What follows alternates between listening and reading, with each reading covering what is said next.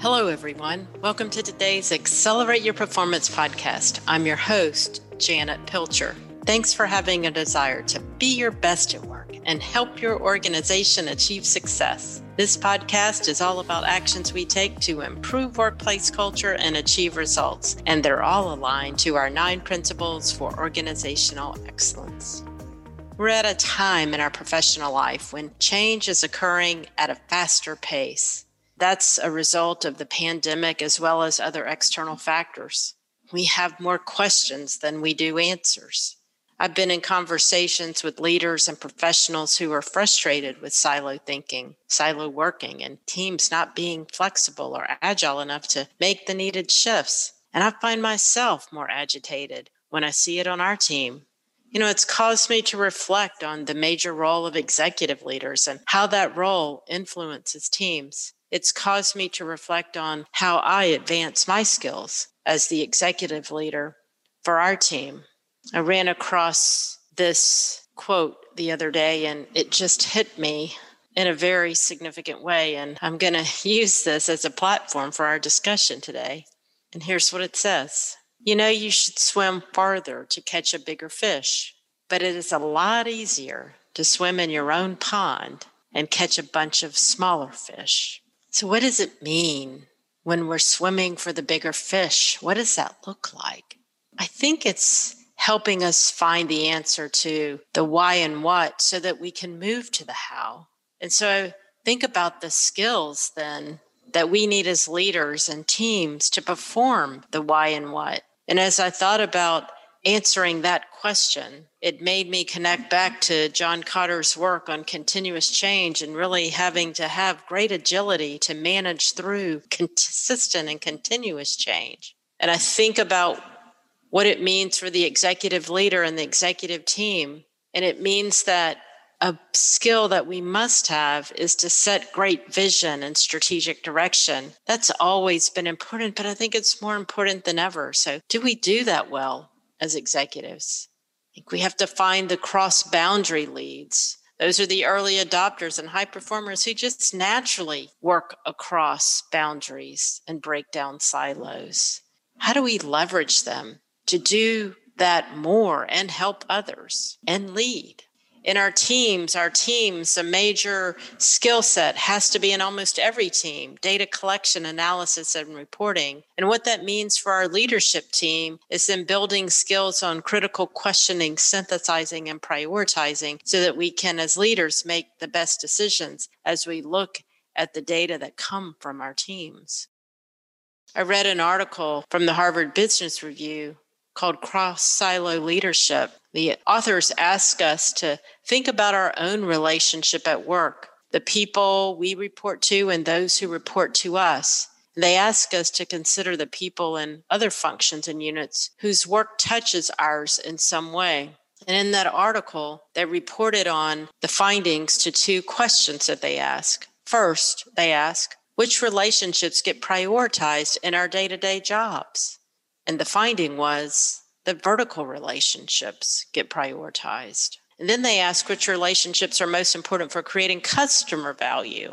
And the finding was horizontal relationships are the most important. Connected to that, uh, another research finding from Harvard's study, a Harvard study, is Heidi Gardner, who found that firms with more cross boundary collaboration achieve greater customer loyalty and higher margins.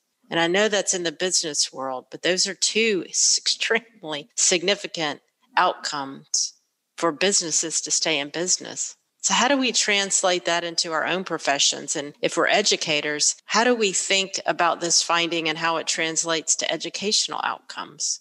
And how do those horizontal relationships play a part?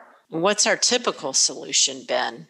It's been to change the organizational structure, the hierarchical chart, and to keep it in a hierarchy, but to maybe move people under different boxes and maybe change the names of different boxes or reorganize the boxes in the org chart. But they were always looking at that hierarchical structure. So I've really, in the last couple of years, resisted continuing to show the structure to our team. And sometimes our team in the not as much as now as they used to really wants they want to see the organizational chart. And i think that's common for most anyone. And so i have to ask myself why do people working in the organization want to see the organizational chart? It's because that chart has been front and center on letting people know who has the power and authority and how people stack up and who's reporting to who and how do i move up in that org chart and I don't believe that's the way we're going to move up and advance in the future. I think we're going to advance when we know how to break silos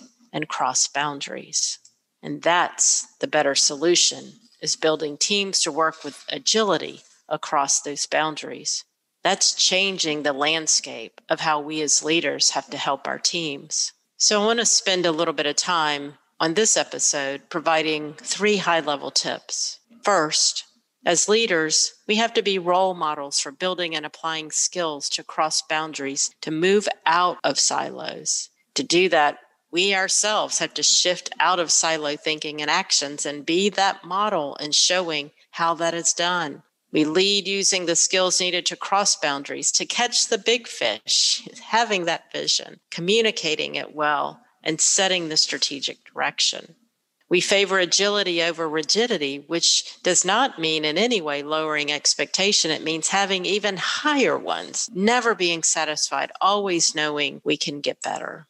The second tip is we want to find those cross boundary leads. As, as I mentioned, some people are naturally work this way. Let's leverage their talents here. And some people's jobs depend on it. So let's put the right people with the right skills in those jobs.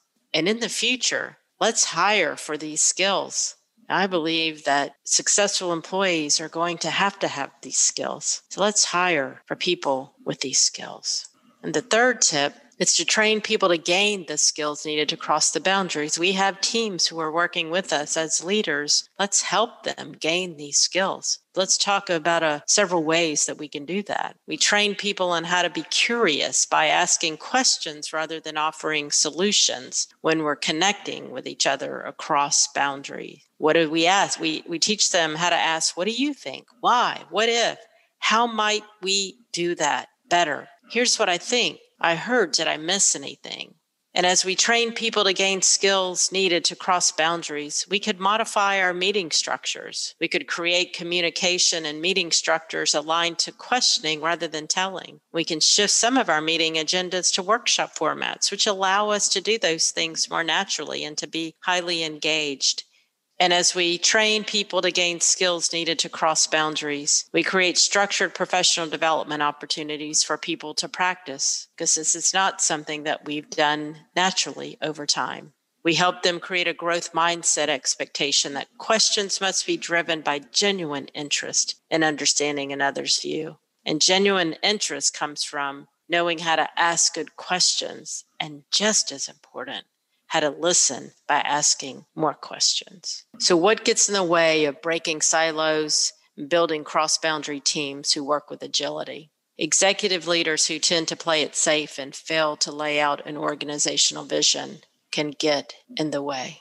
Leaders who lead and work in silos because it's where they're comfortable. And sometimes these can be high performers get in the way. And so we have to help people work through that discomfort to get to the other side and expect them to be uncomfortable to get better. And employees who come to work and only want to focus on their task and are unwilling to see a bigger picture get in the way of breaking silos and building cross boundary teams. In future podcast episodes, we'll spend more time on the skills leaders and teams need and go deeper to learn how we can break down silos and work as agile teams. Today, I hope these tips have helped you rethink how to approach the way we work with each other and how important everyone is to contributing to the bottom line results. So I close with this. Breaking down silos is much more about leader behavior than employee behavior. When we develop and coach employees to work in cross boundary teams with great agility, they become leaders in our organizations. As an executive leader, we know we are successful when everyone in our organization is leading. I believe building leadership skills aligned to those I referred to on breaking down silos and working across boundaries will be one of the most important jobs for executives to lead organizations to our new future. Thank you for tuning in to Accelerate Your Performance. Please share the podcast and make sure you're subscribed. If you're looking for more resources related to today's episode, head over to studereducation.com slash podcast. I look forward to connecting with you next time as we continue to focus on the nine principles for organizational excellence so that we can be our best at work. Have a great week.